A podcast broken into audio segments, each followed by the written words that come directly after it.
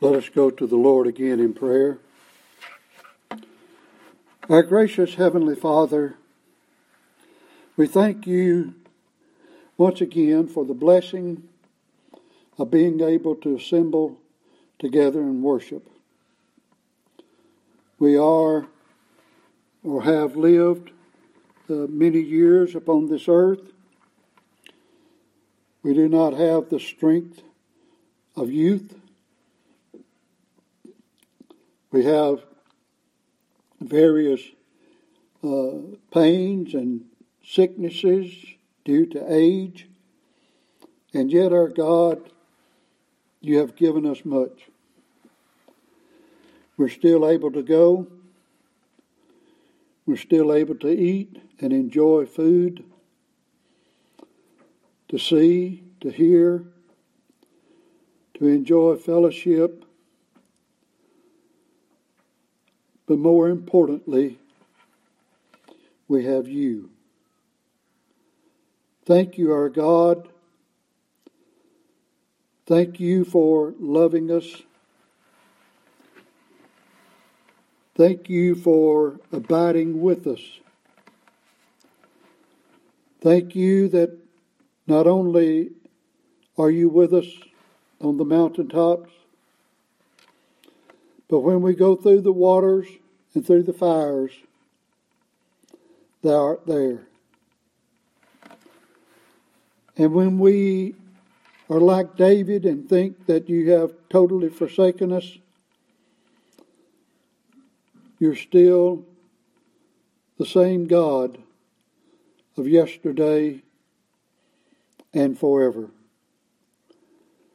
We vacillate, but you do not change, and we thank you for that, our God. Now bless us as we continue to study your word and pray, our God, that we would do justice unto the Holy Scriptures. Pray that you would bless us to speak in such a way that it would be understandable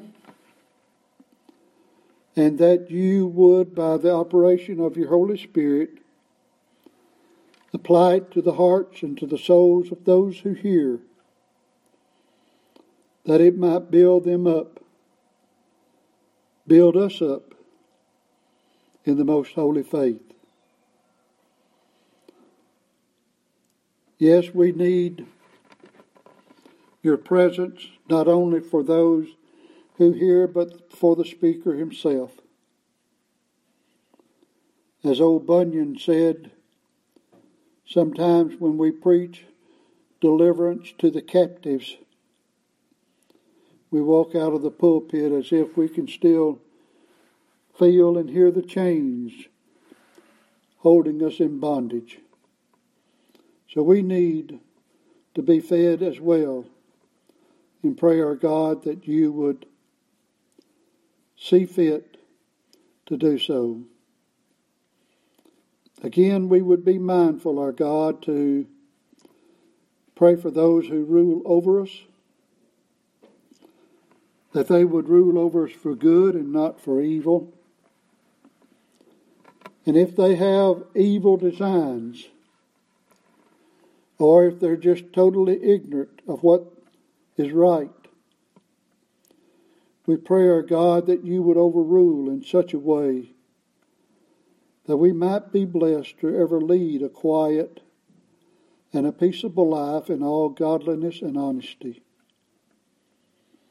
For those who are in the have, are being baptized in the fires of afflictions, I ask that you would be with them. And if it would seem good in your sight, not only in this country, but in every country around the globe, you would bring a spirit of peace and anonymity in such a way that people would be getting along and not at each other's throats. Nevertheless, Thy will be done. In Jesus' name, Amen. We come back now to Galatians chapter 2, and I want to take up, well, I want to read uh, verses 17, 18, and 19. But if while we seek to be justified by Christ, we ourselves also are found sinners, is therefore Christ the minister of sin? God forbid. For if I build again the things which I destroy, I make myself a transgressor. For I, through the law, am dead to the law, that I might live unto God. I want to speak a little bit about this dead to the law and yet to uh, bring in the benefits of the law in one sense. We don't want to think about being dead to the law in such a way that we are not responsible to keep the laws of God. Obviously, the ceremonial laws have been fulfilled. We don't kill goats and calves and heifers and things of that nature anymore. And there are some civil laws that were given to Israel that we don't uh, keep anymore. For example, if someone uh, kills, uh, well, if some of the some of the punishments for sin, uh, we don't burn them at the stakes, and uh, well, they never did burn them at the stakes, but they burned them and stoned them in other ways of capital punishment. But the Ten Commandments, the moral law, and other uh, moral teachings throughout the Scriptures, we're still responsible to keep them. When we're talking about being dead to the law throughout the book of Galatians, Romans, and other places as well, we don't want to get the idea that we that some have taught and some still teach that we we don't have to worry about the law at all and we're not under the law and so uh, we're not responsible to keep the law and things of that nature. We're still responsible to God as sinners. As far as our justification, the law has no bearing on us. But I, I do want to look at a few verses of Scripture to show the importance of the law the importance of uh, keeping the law. And let me say this, lest I forget it, though I think that we'll cover it later on. But the the law, uh, well, I forgot. Uh, uh, I lost what I was going to, to. If, if, I, if it comes back to me, I'll get it, bring it back up. But, uh, well, I almost had it there for a minute. I'm not getting old. I just got a lot on my mind. No, seriously. Let's look at this uh, regarding the law. First of all, Matthew 23. Matthew 23.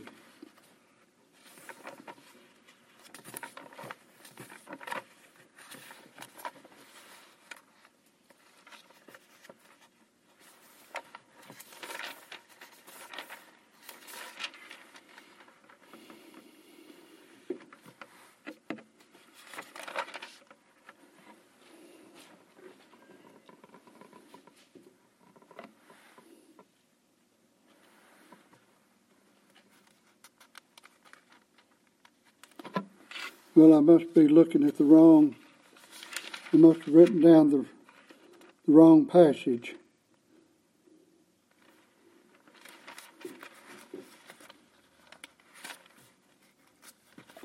because the verses don't match.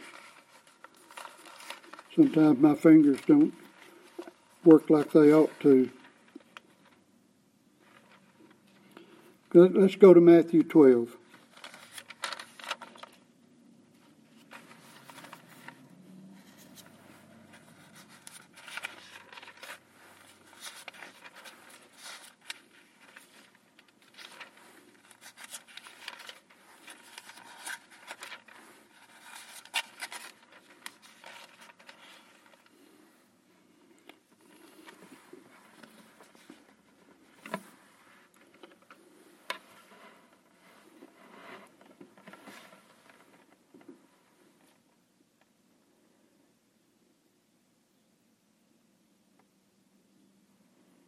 Well, that one doesn't look right either. I don't know what I've done here.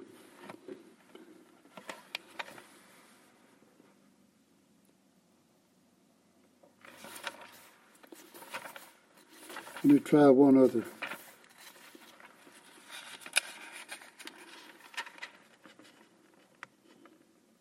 Now that was Mark 12, I'm sorry. Mark 12, not Matthew 12.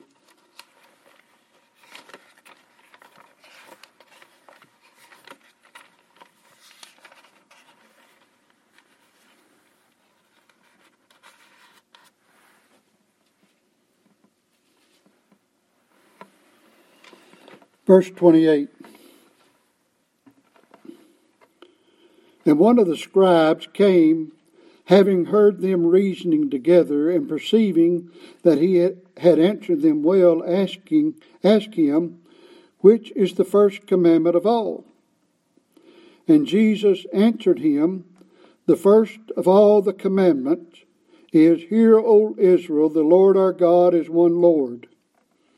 And thou shalt love the Lord thy God with all thy heart, and with all thy soul, and with all thy mind, and with all thy strength. This is the first commandment. And the second is like, namely this Thou shalt love thy neighbor as thyself. There is none other commandment greater than these. And the parallel passage in Matthew would be uh, from this place here in Mark as well as in Luke chapter 10. But the, the point that I'm making, what Jesus gave here was a summary of the Ten Commandments. This is a summary. This is generally understood. I don't know of anyone that really disputes that, so I won't even try to uh, compound a lot of verses with regard to that. But what I'm wanting to show is that the the scriptures are still in vogue. Look at Deuteronomy chapter 6, for example. Deuteronomy chapter 6.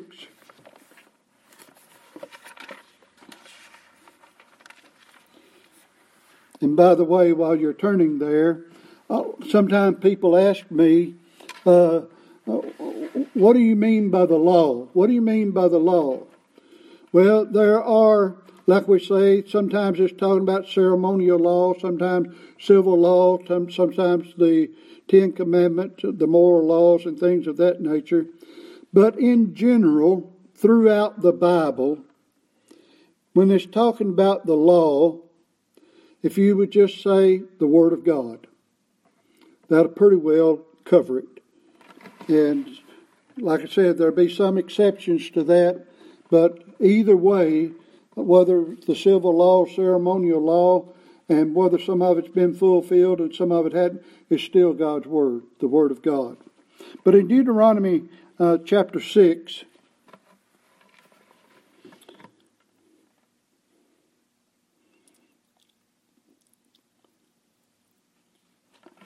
verse 4 has been a, we're going to read a few verses down through after that, but Verse 4 has always been a special verse to me since the early 70s, particularly.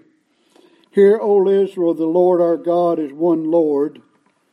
Uh, if you were to look at that and read that from the, the, the Hebrew, You remember the word Lord, always in capitals, is the word Jehovah. And so, what he's saying here, hear, O Israel, Jehovah, our Elohim, and Elohim is God in plural. Hear, O Israel, Jehovah, our Elohim, Jehovah one. You have the Trinity involved in that in that verse. But it, it was always was special to me after I learned that. But notice what is said here in verse 5, which is what our Lord said as we read in Mark. And these words which I, excuse me, and thou shalt love the Lord thy God with all thy heart, and with all thy soul, and with all thy might. These words which I command thee this day shall be in thine heart. Let me pause there for just a moment. Now I know what I was going to say a few minutes ago. We who are Christians and have been regenerated by the Holy Spirit of God have the law in our hearts, and we desire to obey and keep the law, not to get anything for doing so. We just do it because we love the Lord and we love the law. You remember in uh, uh, Hebrews chapter 8, where it talked about that God has written the law in our minds and in our hearts. And you shall not teach every man his neighbor, saying know, saying, Know the Lord, for they all shall know me from the least to the greatest. Well, if you're trying to keep the law in order to get some blessings or some benefit from God for doing so, then you're under works. You're under that law of works, that principle of works. And that's what the unregenerate would do. But God's children love the law and they desire to keep the law just simply because they love the Lord. It's like a, uh, a, a, a good marriage the, the spouse, whether it be the male or be the husband or whether it be the wife, they enjoy doing things for the other just simply because they love them. Not because they're trying to get something out of them or because they're trying to get some benefit. If you do that, then that's just selfishness. And so the Christian loves the law. He delights in the law. Even the law condemns him, and the law shows him his sins. It also, he loves the law because it's God's word and God has given it to him, and it drives him to Christ. It drives him to Christ, as we'll see a little bit later in the third chapter, somewhat. But for the wicked, for the ungodly, for the unregenerate, the law doesn't drive him to Christ. It drives him to Sinai to be condemned. But back in Deuteronomy chapter 6, excuse me, yeah, chapter 6, in verse 6, and these words which I command thee this day shall be in thine heart, not in your head, but in your heart. And thou shalt teach them diligently unto thy children. Oh, that we as parents could instill them in the hearts of our children. How often have parents in diligently taught the scriptures to their children for their children to disregard them and walk away from them and, and even despise them in later years. Nevertheless, we're still responsible to teach them diligently to thy children and to talk of them when thou sittest in thine house, and when thou walkest by the way, and when thou liest down, and when thou risest up. Thou shalt bind them for a sign upon thine hand, and they shall be as frontlets between thine eyes, too bad the children of Israel got the literalness, literalness of this, but missed the spirit of it. They had little uh, boxes tied around their heads or tied onto uh, a, a, string or something on their heads or under the, on, on their arms that had the Ten Commandments in it and so on. They carried it that away, but they didn't have it in their hearts. They didn't have it in their hearts. And thou shalt write them upon the post of thine house and on thy gates, and so on. And it and it shall be when the Lord thy God shall have brought thee into the land which he sware unto thy fathers, and so on. Well, we won't go into all of that, but the whole point is we're to have the Word of God in our hearts. In our hearts. A lot of houses, a lot of people would have uh, verses of Scripture tacked up on the wall and things of that nature, but they don't have it in their hearts. Nothing wrong with having the Scriptures tacked up, but you can have that and still be under the law, trying to gain points with God. No, the Christian doesn't keep the law in order to gain points with God. The Christian keeps the law and delights in the law because it is the Word of God. Like a child also who delights in obeying the parent, not because he's trying to get anything from the parent. He loves the parent. He just desires to please and to do things uh, that the parent desires him, him to do. It's like Joseph. Remember when Joseph was in Egypt and Potiphar's wife was trying to get him to go to bed with her? What did he say? How can I sin against God? How can I do this against God?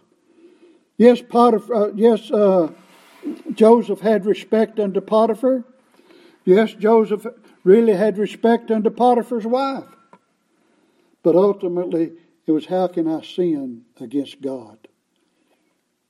And then also in Romans chapter uh, 7, we find, and we could multiply these verses. We just wanted to get a few verses here. But here in Romans chapter 7, notice what Paul said about the law in verse 12. Wherefore, well, let me go back.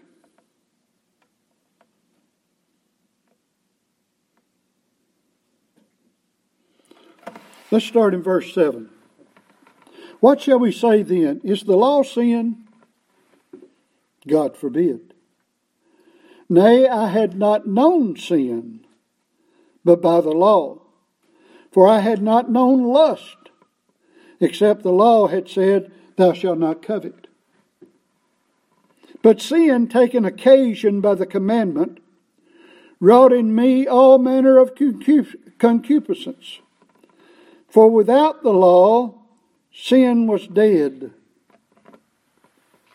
For I was alive without the law once. But when the commandment came, sin revived and I died. And the commandment which was ordained to life, I found to be unto death. For sin, taken occasion by the commandment, deceived me,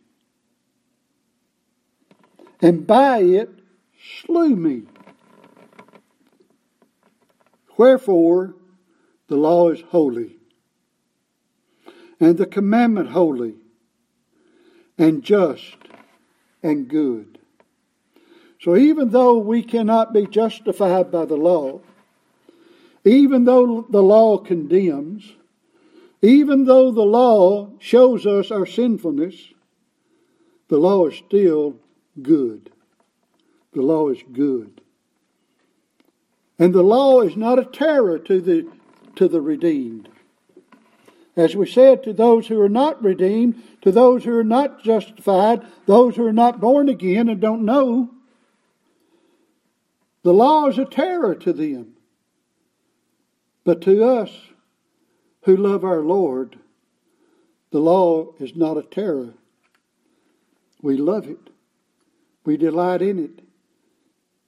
It's like a, a child who is properly disciplined and trained. When the parent uh, applies the discipline, what does the child normally do? Crawl up into the lap of the parent and hug the neck. We've noticed that, we've seen that time and time again with our little children, how that you would discipline them, and next thing you know, they're, they're right there in your lap. Well, the law condemns us, but as children of God, we love Him and we love His law. We know it's good. And so, even though we're dead to the law, as it said here in uh, Galatians chapter 2, verse 19, even though we're dead to the law, that is, we're dead to the law with regarding to our justification. But we live unto God. We live unto God not to keep the law in order to be saved. We do not keep the law in order to be justified. We do not keep the law in order to get benefits from God. We don't keep the law to keep from being spanked by God or disciplined by God. Though when we do break it, He does discipline those whom He loves. But we don't keep the law for those reasons. We keep the law because we love Him and we love the Lord. We live. We live unto God. Too many people today in this world say, well, we don't have anything to do with the law. We just live under grace and I can do whatever I want to. I'm under my Christian liberty. If I don't want to wear my shorts, if I want to wear my pants, if I want to wear this, if I want to do that, if I want to follow, just whatever I want to do, I'll do it. That's contrary to the Word of God. That's contrary to the Word of God. God's children desire to obey the Word of God and to do what God's Word teaches, even what the law teaches. Next, I am crucified with Christ. That is, we are crucified judicially with Christ. We have to realize, obviously, obviously, we were not literally crucified with Christ. There were only two people that were literally crucified with Christ. And one of them was not even the Lord's. It was the two thieves.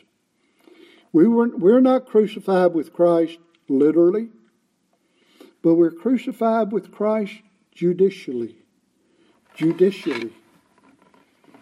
In other words, when Christ died for our sins, we died in Him. We died with Him. When Christ died, the elect died. Look at Ephesians chapter 2. Ephesians chapter 2.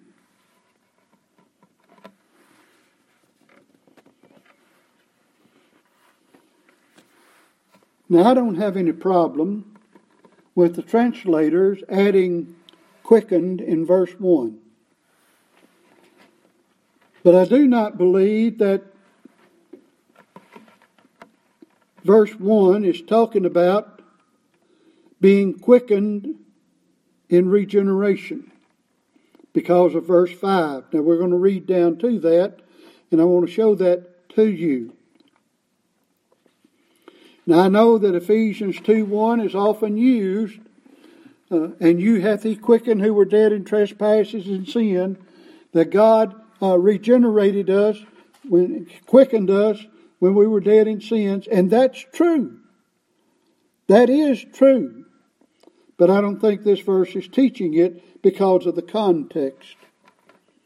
And for that reason, I want to read this and leave the you hath he quickened out because, as you know, that's in italics. That was added by the translators. And you, who were dead in trespasses and sins, wherein in time past you walked according to the course of this world, according to the prince of the power of the air, the spirit that now worketh in the children of disobedience, among whom also we all had our conversation in time past in the lust of our flesh, fulfilling the desires of the flesh and of the mind, and were by nature the children of wrath, even as others. Remember when we preached on this but God several years ago. But God, who is rich in mercy for his great love wherewith he loved us, even when we were dead in sins. Now notice this hath quickened us together with Christ. When was I when was Christ quickened? He wasn't regenerated, was he? He didn't need to be regenerated because he was sinless. So that the quickening when when Christ was quickened, this has nothing to do with regeneration. But when was he quickened? When he was raised from the dead. When he was raised from the dead. And this quickened together is a Greek one Greek word it's the word quicken with the preposition stuck to it, which means together with. So when we, we were quickened together with Christ. When Christ was quickened, we were quickened. In other words, when Christ was raised from the dead, judicially, legally, we came out of the grave with him. That's what we're talking about here. When, when Paul said in Galatians 3:20 that we were crucified with Christ, we were not killed when Christ was killed. Our flesh was not destroyed when Christ died. Our flesh was not destroyed when we were regenerated. We still have this sinful body, don't we? We still continually fight against sin. First John tells us if any man says he has no sin, he's a liar we have sin. We don't live in sin, but we have sin. But when Christ was quickened, excuse me, when Christ was crucified, we were crucified. We were crucified judicially. He died for our sins. God put our uh, uh, God put uh, the, His wrath upon Christ for our sins. Christ died in our place. He judicially paid our sin debt. He legally paid our sin debt. So when we were crucified with Christ, that's when He was crucified, and God looked at us in Christ as our surety, as we mentioned this morning. And when He came up out of the grave, we were quickened together with Him. Judicially.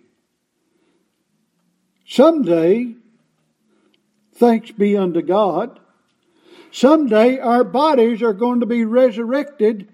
And as John said, we don't know what we shall be, but we're going to be like him. Someday we're going to have a glorified body just like he does. Someday we're going to have a, a, a, spirit like he has. Someday we're going to be I just can't wait for it. it's too good to be true, seems like.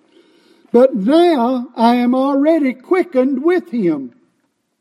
That is, judicially, in the mind and in the purpose of God, that has already taken place. Because we were quickened with him. That's what he's talking about being crucified together with him. Look in Romans 6. So you must keep this in mind. Because if you don't keep it in mind, you'll think, you know, I ought to be a lot better than I am. I shouldn't be so, I shouldn't be a sinner. If I'm really a child of God, why am I so sinful as I am? Well, you still have this sinful body. But when it talks about being quickened and crucified with Christ, that's judicially. We haven't done, we haven't received that experimentally yet. Experimentally, someday I'm going to have a glorified body, but I don't have it yet.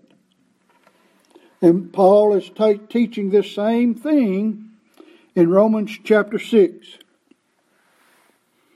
Now, if we had the time, we would look at the whole chapter, but we don't have the time to do that.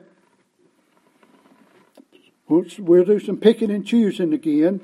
Verse 6, Romans 6 6. Knowing this, that our old man is crucified with him, that the body of sin might be destroyed, that henceforth we should not serve sin. Now, it's true that we should not serve sin.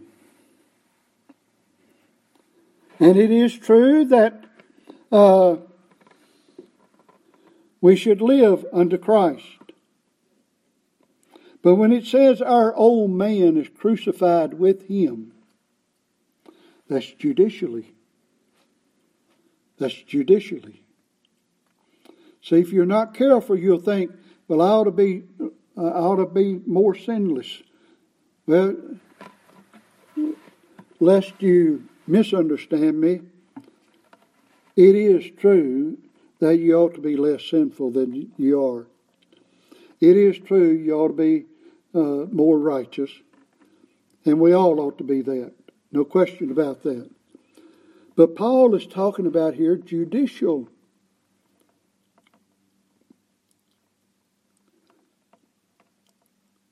A judicial crucifixion. In verse 8, now, if we be dead with Christ, we believe that we shall also live with him. How are we dead with Christ? Judicially, legally, not experimentally. Experimentally, we are made alive unto Christ. Verse 11 Likewise, reckon ye also yourselves to be dead indeed unto sin, but alive unto God through Jesus Christ our Lord. You say, well, I, ought to be dead to sin. That means I shouldn't, uh, sin shouldn't bother me. Well, sin bothers you, doesn't it? Bothers me. Bothers you, bothers everybody else. Well, what does it mean here that we, uh, that we should reckon ourselves dead to sin? Dead judicially. Dead to sin in the person and the work of Christ. All right? Verse 18. Being then made free from sin, ye became the servants of righteousness. How am I free from sin? Judicially, legally. If I were experimentally free from sin, I wouldn't sin. You see, if you don't understand this judicial work of God and the judicial work of the Lord Jesus Christ, you read Romans 6, you'll think, well, I must not be a child of God because I still have sin. I'm not dead to sin. I'm, you know, you'll think you ought to be better than what you are. No, the justifying righteousness of the Lord Jesus Christ is that legal work that Christ did in our room and in our stead. Verse 20 For when ye were the servants of sin, ye were free from righteousness. Verse 22 But now, being made free from sin, Ye become servants to God. Ye have your fruits unto holiness, and the end everlasting uh, uh, life. How are we free from sin? Judicially. Yes, we're servants, but we're still sinful. While we are justified, we're still sinners. But legally, all of our sins have been done away by the person and work of the Lord Jesus Christ. Look at Colossians chapter 2. Every child of grace has this struggle, and if preachers would uh, preach more of what God has done instead of what man ought to do, uh, you would have more people serving God out of a joy instead of out of a, um, a mere works righteousness of trying to be justified with God. Colossians 2:20 Wherefore if ye be dead with Christ from the rudiments of the world, why as though living in the world are you subject to ordinances?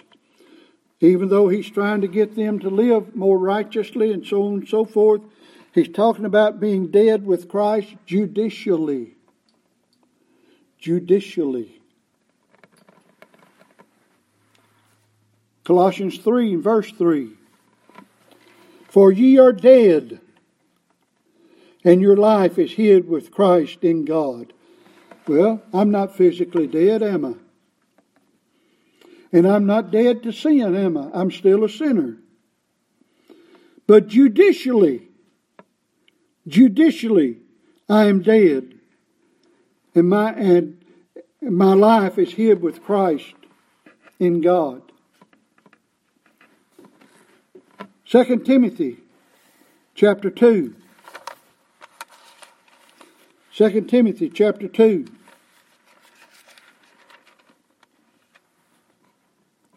Verse 11.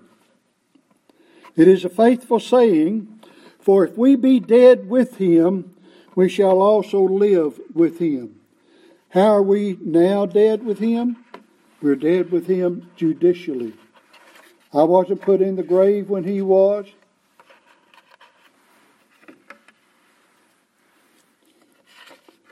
But I judicially, legally constituted, I was put in the grave with him.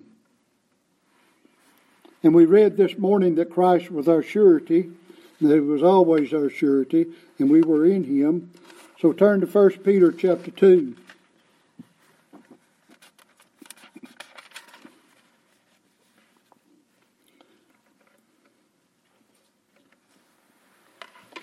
Verse 24 Who his own self bare our sins in his own, in his own body on the tree, that we being dead to sins,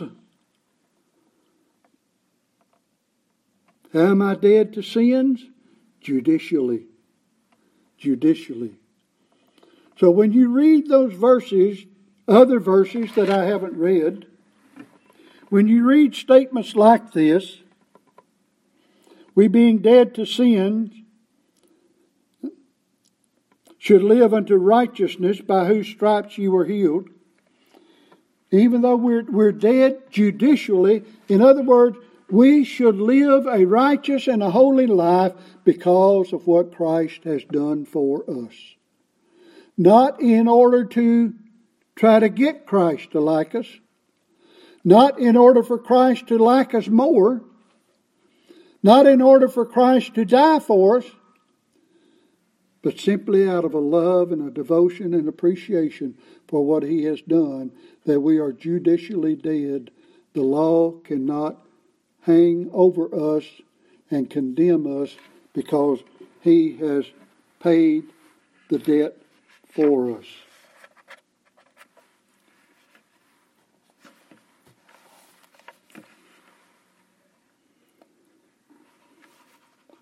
The next two verses, Lord willing, we'll take up again next Lord's Day. And some of this is going to be kindly uh, reiterating what we've already said this morning and somewhat this afternoon. But since uh, the Lord, through the inspiration, through the, uh, I mean, since Paul, through the inspiration of the Holy Spirit, and God wrote this, we want to talk more about what it is to live a life of faith. To live a life of faith. Beloved, realize and know that you're a sinner. But realize and know that judicially, the law has nothing that it can hold against you because Christ fulfilled the law to a jot and a tittle on your behalf. And for every sin that you've ever committed, he also paid the sin debt when he died on the cross. The law is dead to me. The law is dead to me judicially. Though we still love the law, the law is good. We desire to live, uh, fulfill it, not in order to get brownie points with God, not in order to get favor with God, but because we already have favor with Him in the legal work of the Lord Jesus Christ. Let us pray. Holy Father, we thank you once again for your word. We thank you for the freedom and the joy in the justifying righteousness of the Lord Jesus Christ. Help us, our God, from being legalistic, and that is true legalism is trying to earn favor with you. Help us to delight in your law, and we enjoy keeping your law and want to do right, want to do exactly what your word tells us, not in order to try to put somebody else down or make ourselves look good, just simply because we love you, because you have paid the sin debt. And the law has nothing to do with us as far as our justification. And it is in Christ's name we pray. Amen.